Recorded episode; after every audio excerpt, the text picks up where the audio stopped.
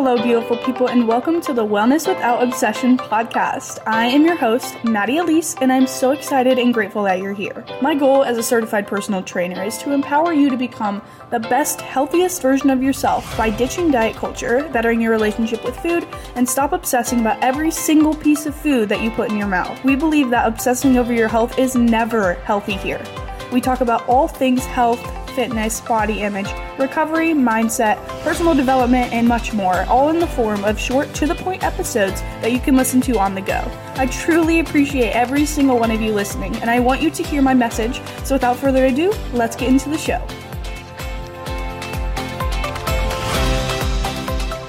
Hello everyone, if you guys are listening, I am so excited because I finally decided I'm going to be active on my podcast again, and I'm so excited because I love talking and just thinking about the fact that you guys are listening to my voice, hearing it right now, it's insane to me. So I spontaneously decided to film this episode.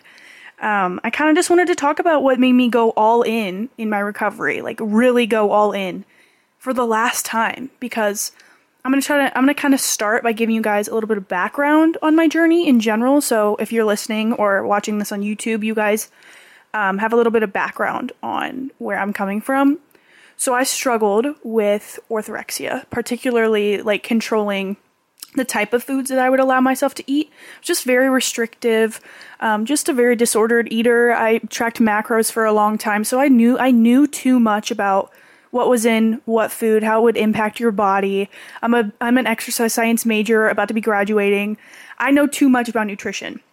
So I knew too much. And it spiraled into a disorder where I had so much fear around eating foods like pizza, fat heavy foods like cheese.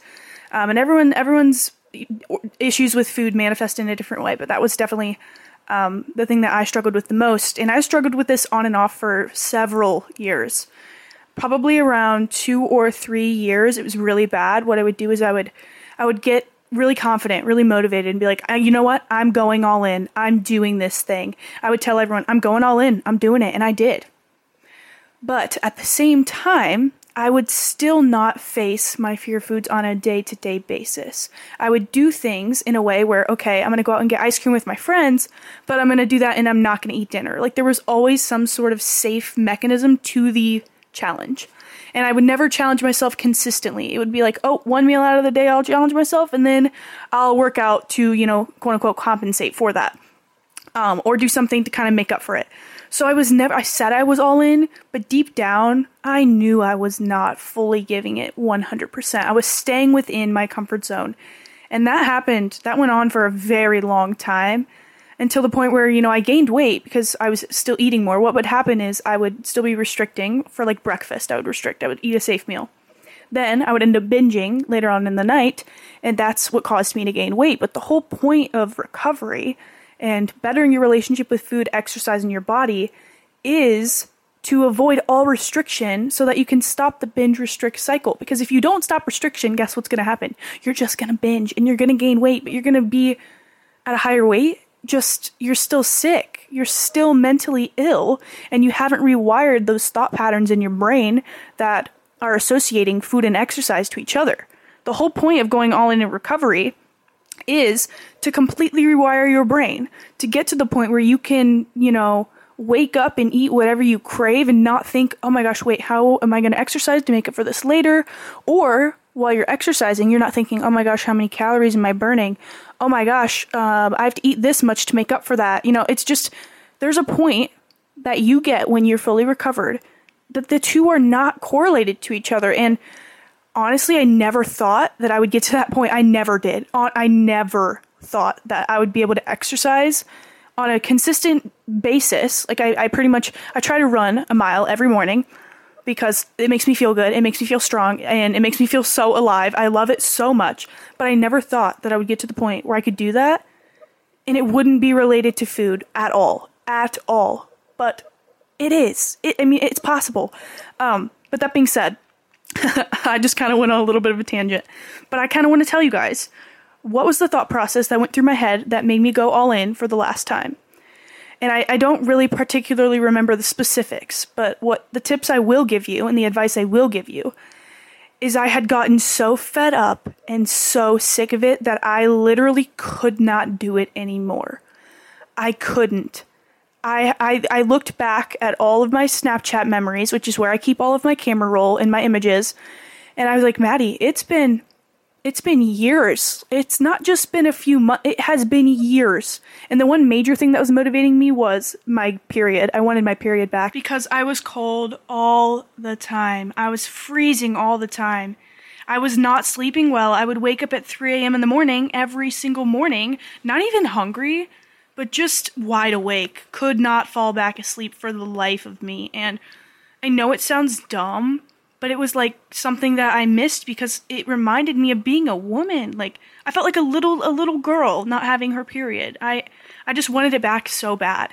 So that was one of the major motivating things for me, was I want to get my period back. Another thing was, putting my life into perspective.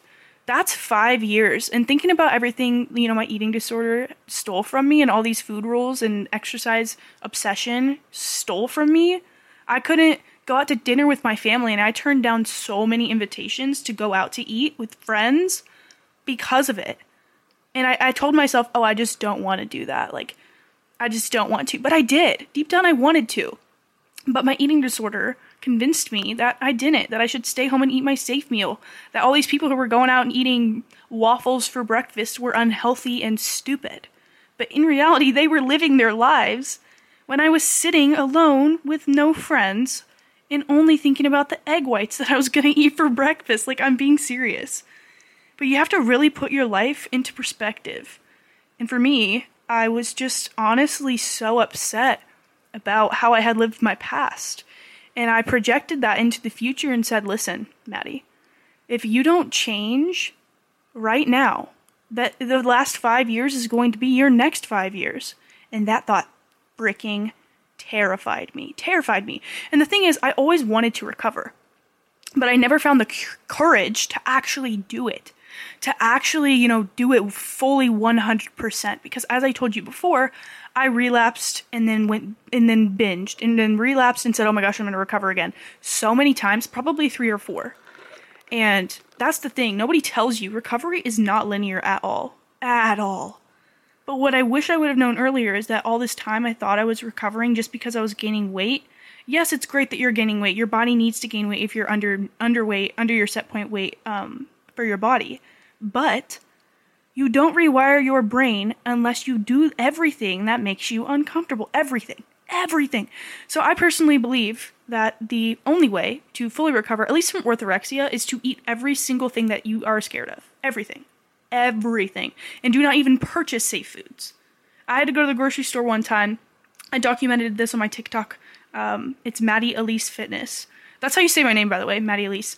But with that being said, I documented that. I went to the grocery store and I said, Maddie, you're not buying a single safe food. You're not buying Greek yogurt. You're not buying, I don't know what else, egg whites. You're not buying egg whites. You're not buying any of those safe foods because we're not doing this anymore. And so I went to the grocery and said, I am buying everything that I wish I could eat.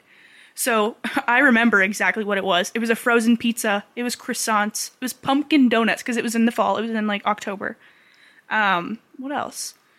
Some other things, cereal, normal milk, butter, cheese, all of those things that I was terrified of. I bought every single one of them. Because listen, you're only going to eat what's in your fridge. And I was in a very privileged spot to be able to go to the grocery store and do that. My bills, oh my gosh, when I was recovering, I would spend so much money at the grocery store. But luckily I was in a good position, in a very privileged and grateful to have been in that position. So that's a luxury for sure, which thank God that I was able to do that. But with that being said, that was the thing I had to do. Because if the safe foods were in the house, I was going to eat them. And so if they weren't, I had to eat something, so I was going to eat the foods that I was terrified of. Another thing is also just a thing that pushed me in recovery was, I said before, fear. But honestly, fear of not changing scared me so much. And it doesn't scare you because when you're deep in the depths of your eating disorder or in your disordered thoughts or in your exercise addiction, it feels good at first. It does. I'm not going to lie to you. It feels good. because it's like a dopamine high. I think they call it like, I don't know what they call it, the honeymoon phase of restricting, but it's true. You feel so much more superior than everyone else. And honestly, I was so judgmental. That's another thing. I hated the person that I was. Not like the person that I was. I became so judgmental, so rude, so irritable, so just, I had such a big ego for what? For what? And in reality, that's just not who I am. I know that we are all human beings who want to feel loved and deserve love on this earth. I am no better than anyone else, and I freaking know that now. I got freaking humbled in recovery. But again, kind of associated with that, you know, my faith. I'm a Christian. That is a huge part of who I am. And I just had to think, like, who does God say I am? Who does God want me to be? What's God's will for my life? It's definitely not to sit around and skip out on all these social occasions and have no friends and care only about what my body looks like.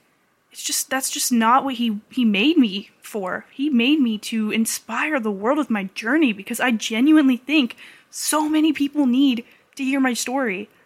Because I was the gym girl. I was the gym, you know, I don't even know what they call it these days, like that girl or whatever. I thought I was, you know, the healthy fitness influencer, but like, that's not who I want to be. I don't want to be that, because that's not who I am. I'm real. I'm honest. I'm truthful. That's not me. That's not me at all. So, you know, the first step towards actually going all in recovery is admitting that you're not all in, because you have to be aware of the fact. I knew, even when I said it, you know what, I'm going all in for the second time, I knew I wasn't, because I still was scared of cheese, and I just didn't eat it. I just didn't do everything that I needed to. I didn't stop exercising for a while when I first went all in, because it was still part of me that I didn't want to give up, because I knew it was going to make me gain, you know, weight. And that's the point. That's the point. You need to gain weight, and I know it's freaking terrifying to you. Terrifying. But you have to. So you might as well, number one, accept that. Number two, accept that the body you're in right now is not the one you're made to maintain, because if it was, you wouldn't be having these crazy food thoughts. That's number two. I kind of don't even remember where I was going with that. But you have to admit to yourself, you write down a list of behaviors that you do. That's what I did. Write down a list of behaviors that are eating disorder related, or related to restricting, or related to, you know, overexercising. And put it on a piece of paper and stare at it and say, listen, this is disordered. I can't do it anymore. I can't. And if you have to slowly, you know, cut some of them out, do that. I had to cut them all cold turkey pretty much, besides exercise. Actually, I did cut. I cut exercise cold turkey, but I faced my fear of foods and extreme hunger first, and then I cut exercise for a few extra months. And during that time, you know, you can't rewire your relationship between food and exercise. The association that you unconsciously have in your brain that relates the two together, until you stop exercise and realize, okay, my body's okay. I'm fine. You know, I gained weight, but guess what? I needed to gain weight. And movement is not made to impact how my body looks. It's about how I feel. And yeah, those 2 months without exercise, they weren't that fun. They kind of sucked. But also, my body needed that rest. Needed it so bad. So bad. And I say 2 months, but it's probably like 4 months. Because I stopped and then I was being inconsistent. But that's besides the point. It doesn't matter how long you stop. It matters that you finally rewired your brain to not associate the two together. And if I had not stopped exercise, there is no way I would be fully recovered here where I am. And, you know, I say I'm fully recovered. I still have bad days, you know, but I just don't act on what the thoughts in my head say. Oh, they say, oh, why don't you run an extra mile? Like, no, I'm just not going to do that, because I don't want to do that. It's not about my body anymore, you know? And you never truly get to that point until you're at your set point weight. And I feel like once I reached my set point weight, the thoughts just kind of stopped. I didn't really have the urges to move compulsively anymore. I didn't really have the urges to restrict my food. And I tell you that, and it sounds crazy. But it's almost like your body's like, nope, you know, we're good. We're fine. We don't need to stress anymore. And it's the most absolute insane crazy thing to me. Again, I told you, I never thought that I would get there. These are just kind of a few of the mental processes that I went through. So I hope that they can help you. Honestly, I hope they can. And, you know, everyone's different, so I just want to say that. Don't compare your experience to mine and be like, well, she did this, so I need to do that. I'm not a doctor. I'm not a therapist. I'm not an eating disorder recovery specialist. This is just me sharing my personal experience, hoping that it can help you. So, with that being said, I hope this helps. You guys can reach me on Instagram. You guys can DM me. It's Maddie Elise Fitness, spelled the same as the way my podcast is. And my DMs are typically pretty open. I want to help you in any way I can. With that being said, I hope that you guys are excited to hear about what I decide to post in the future on this podcast. If you have any ideas or suggestions, anything you want to hear me talk about, speak about, just DM me and I will look at my DMs and get back to you. But with that being said, I would love it if you guys would share this podcast with someone you know. I want this to help people. Again, as I told you, I feel like my story is going to absolutely change the world. I know it will. So also give me a rating and review. If you guys are listening on Spotify, Apple Music, that would mean the absolute world to me, because that's exactly how people find this podcast. And I know we're here to change the world. My story is here to change the world. And the only way I do it is with your guys' support and love, which I know you guys give me all the time on Instagram, but I would love your support on this podcast. And with that being said, I hope that you have a wonderful, fantastic morning, afternoon, or night whenever you're listening to this podcast. And I will see you. Actually, I won't see you. I'll talk to you in the next one. Bye, guys.